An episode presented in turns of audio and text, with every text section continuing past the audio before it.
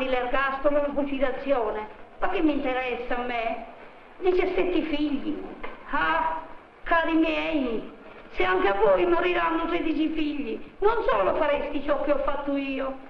Una, so una madre solo può comprendermi, la legge mai. Forse la scienza mi ha compreso. Ben ritrovati alle recensioni Carfatiche Podcast, ragazzi.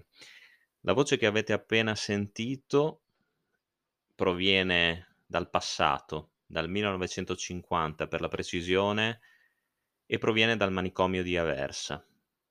La voce è quella di Leonarda Cianciulli, che in tanti conosceranno come la saponificatrice di Correggio, donna che uccise tre persone tra il 1939 e il 1940, ma non le uccise semplicemente.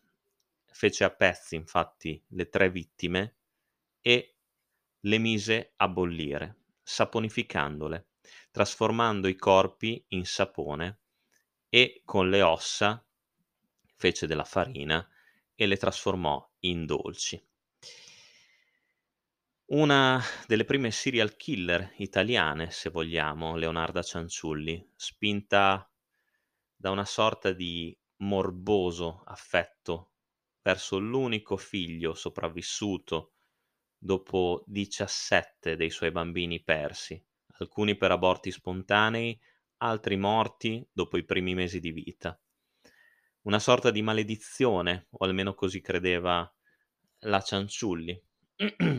a cui dà voce e corpo una straordinaria, secondo me, Shelley Winters nel film protagonista appunto di questa puntata, che è Gran Bollito di Mauro Bolognini.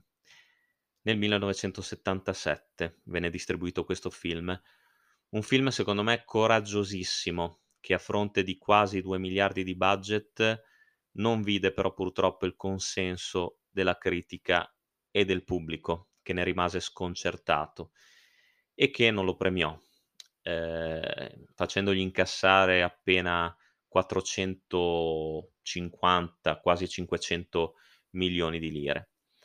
Un film che a tutt'oggi non viene citato un granché, ma secondo me è una grande opera, un grande esempio di cinema verità, un esempio di cinema di denuncia.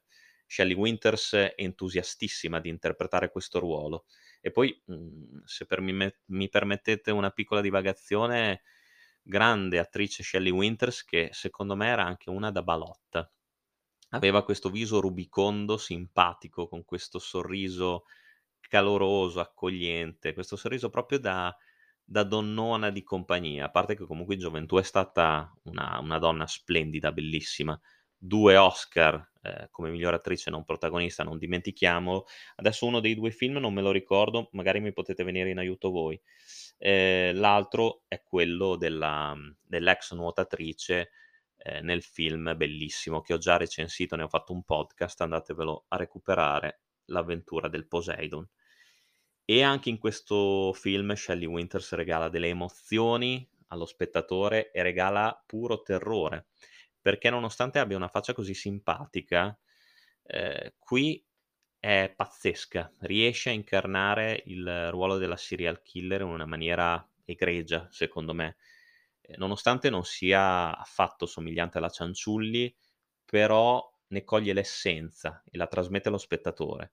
In questo film, che non è soltanto noir, i toni sono quelli, certo, ma appare anche grottesco, eh, per diversi motivi. E questo, secondo me, eh, va dato grande merito al regista Bolognini, che sceglie coraggiosamente di far interpretare le tre vittime della Cianciulli a tre attori maschi, ovvero sia Alberto Lionello, Renato Pozzetto e addirittura Max von Sydow, che chiaramente eh, fa un po'... Max von Sydow è quello che mi fa ridere un pochino più di tutti nel ruolo della, de, di una delle amiche della Cianciulli. Anche Pozzetto, eh, poi bello Pozzetto quando si cambia e lui interpreta il personaggio di questa cantante tedesca che ha questi pelacci sulle braccia. Però perché è geniale secondo me la scelta di fare interpretare mh, questi tre ruoli ad attori maschi invece che a donne? Una scelta, ehm, tra l'altro confermata dallo stesso regista, proprio perché la Cianciulli all'epoca di 8 anni, aveva già avuto le prime mestruazioni, ehm, lei donna meridionale, in cresciuta in un paese dove la magia e, ehm, le fattucchiere assumevano un'importanza fondamentale nella vita di tutti i giorni e per le scelte che si dovevano compiere. E la piccola Leonarda era ossessionata da una sorta appunto di maledizione che, ehm, la portava ad avere un'avversione verso le donne e verso la guerra. Perché nella sua follia si suppone, ehm, come appunto descritto negli atti processuali e anche nel diario della stessa Leonarda Cianciulli, ehm, che lei uccidesse, quali erano le motivazioni, moventi che la spingevano a uccidere le proprie vittime. Si pensa oltre al rapporto morboso di protezione verso l'unico figlio, che qui si chiama Michele, ehm, che lei non voleva assolutamente si allontanasse dalle sue braccia materne e e lo voleva proteggere dalle altre donne si pensa anche per proteggerlo dalla guerra stessa. Ricordiamo la data degli omicidi tra il 1939 e il 1940 e in questo film Shelley Winters ha il presagio, la premonizione che una guerra terribile possa scoppiare e che suo figlio possa andare in guerra e morire.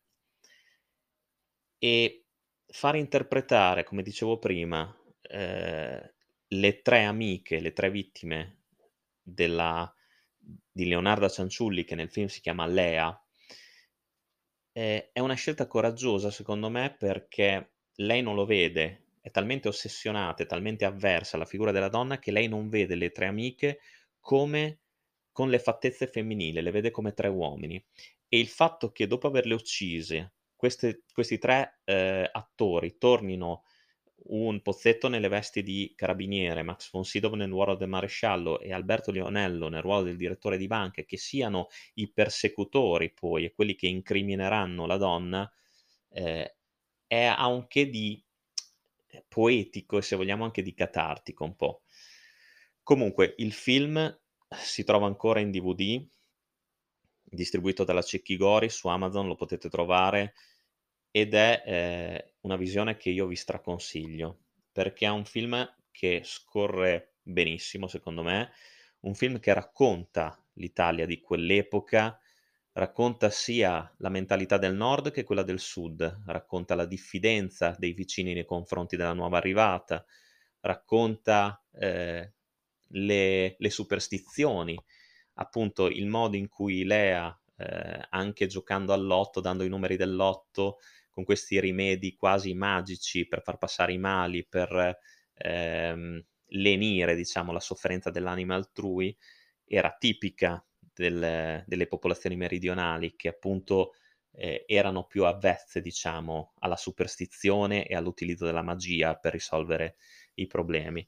E questa cosa è interessante, Bolognini non trascura assolutamente questo aspetto, così come eh, lascia intendere come ho detto anche prima, che sia fondamentale per sconvolgere una psiche già fragile, già molto debole, una psiche che verrà definitivamente distrutta nel momento in cui il personaggio di Shelley Winters incontrerà la giovanissima e qui bellissima, veramente straordinaria Laura Antonelli che interpreta la giovane fidanzata del figlio. Una donna che lei non accetterà nella sua vita e dalla quale cercherà di allontanare il suo Michele a tutti i costi.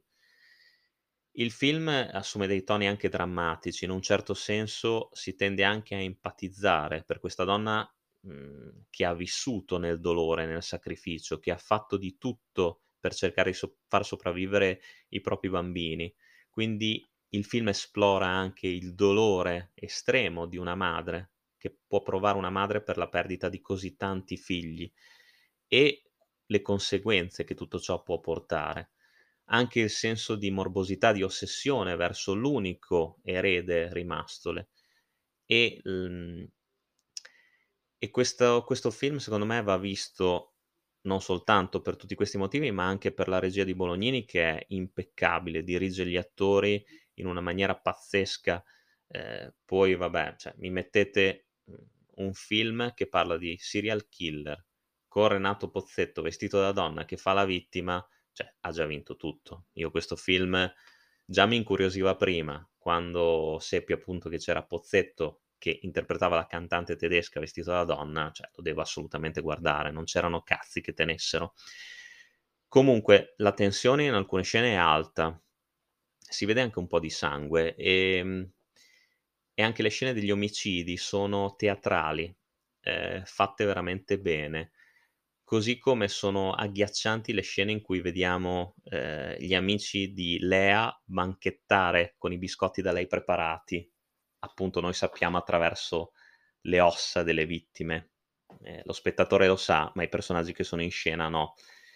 E la teatralità eh, degli omicidi è intenzionale, anche in questo caso Bolognini lo conferma, per il fatto che la cucina in cui si consumano i delitti è rialzata rispetto al resto della casa, una casa che dà questo senso di oppressione, di claustrofobia, una casa che sembra soltanto apparentemente accogliente, ma che invece trasuda ostilità, trasuda follia. E la cucina, dicevo, è rialzata rispetto alle altre stanze della, della casa e c'è addirittura una sorta di telo che Shelley Winters tira a sé per nascondere i suoi delitti, proprio come se fosse un sipario.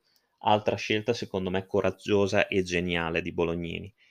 Il cast, oltre alla protagonista e alle, ai tre attori che interpretano le vittime, è tanta roba. Abbiamo anche Mario Scaccia nel ruolo del marito di Lea, eh, che eh, subito dopo l'inizio del film è vittima di una paralisi, interpretato in una maniera straordinaria da questo altro grandissimo attore, Liu Bosisio, che interpreta una vicina ficcanaso e invadente, sospettosa di Lea, e eh, abbiamo Rita Tusingam che interpreta la sorella del parroco del paese, che sarà la prima eh, a capire che c'è qualcosa che non va nella testa di Lea. E ehm, altro ruolo, secondo me, meraviglioso è quello di Milena Vukotic, che interpreta la, la domestica muta di Shelley Winters, che sarà complice inconsapevole dei delitti della padrona di casa, ma che alla fine farà di tutto per impedire lo scorrere di altro sangue. Gran Bollito è un film eh, particolare, scollegato eh, dal cinema italiano di quel tempo. Ed anche per questo è un film che vi invito a vedere se non l'avete mai visto. Ma secondo me il vero cinefilo lo apprezzerà perché, ripeto, è un film che racconta un'Italia che non esiste più, però è un film che racconta anche di follia, di dolore, una follia, un dolore che vivono ancora oggi e che sono presenti in maniera molto più marcata di quanto non pensiamo.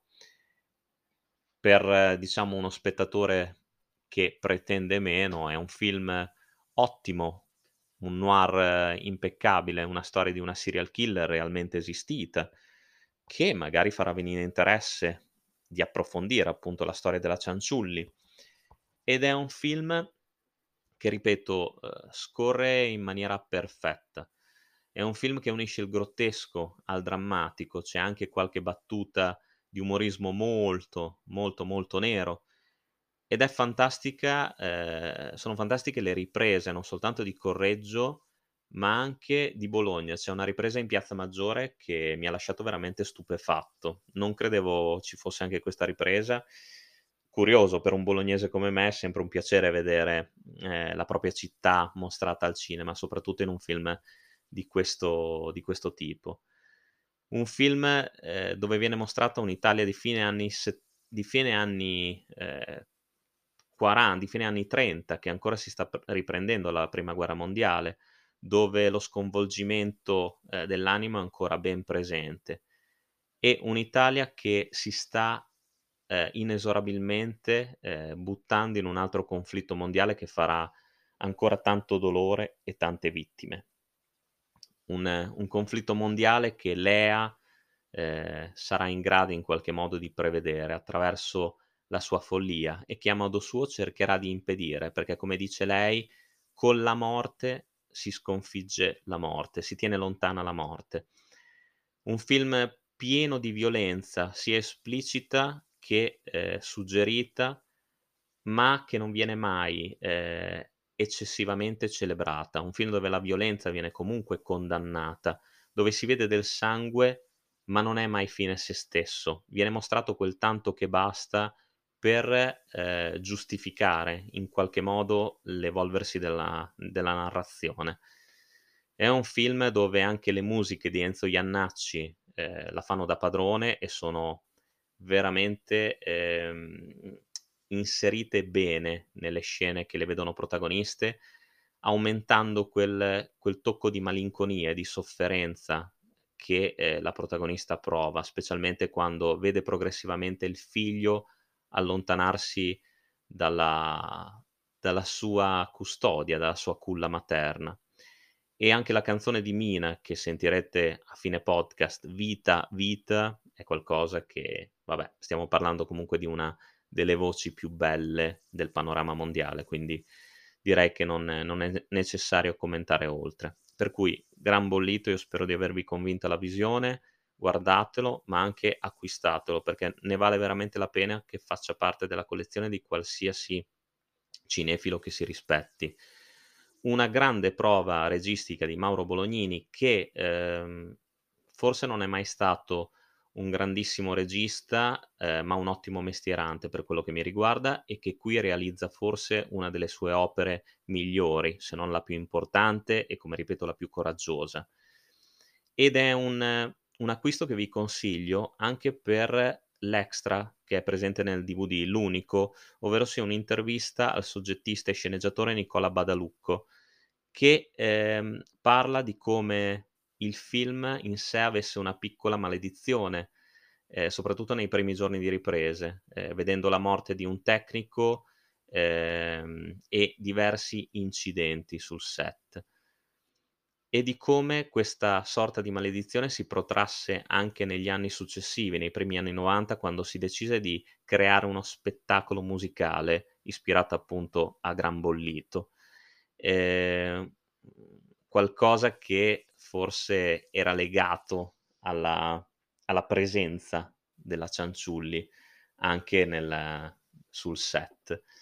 E sono interessanti anche gli aneddoti che Badalucco racconta su come appunto ci fosse stata una genesi eh, interessante di questa, di questa pellicola e su come il titolo Gran Bollito fosse solo l'ultimo di una serie di titoli prima selezionati come per esempio eh, Black Journal, eh, riferendosi al diario tenuto dalla Cianciulli, oppure eh, La signora degli orrori o dell'orrore, eh, oppure La saponificatrice, insomma, ehm, titoli che comunque secondo me non rendevano come gran bollito, che eh, si accosta perfettamente al clima grottesco della, della pellicola.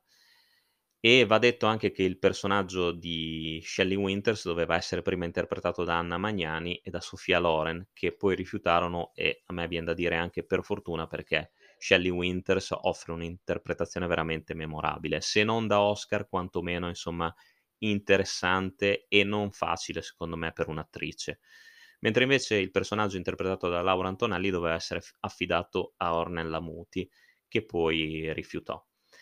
Quindi, tu, in conclusione, Gran Bollito eh, è un ottimo esempio di cinema di genere, di cinema italiano, che eh, non deve essere lasciato andare nel dimenticatoio, come purtroppo sta accadendo. Un film che il Carfa vi consiglia, che mi ha veramente stupito e che mh, mm, mi riservo di riguardare perché mh, mm, sicuramente non ne ho colto tutti gli aspetti ma eh, ho apprezzato sicuramente il fascino che ancora emana quasi 50 anni dalla sua distribuzione. Vi do l'appuntamento alla prossima recensione Carfatica Podcast, lunga vita al cinema come sempre e un abbraccio dal vostro Carfa.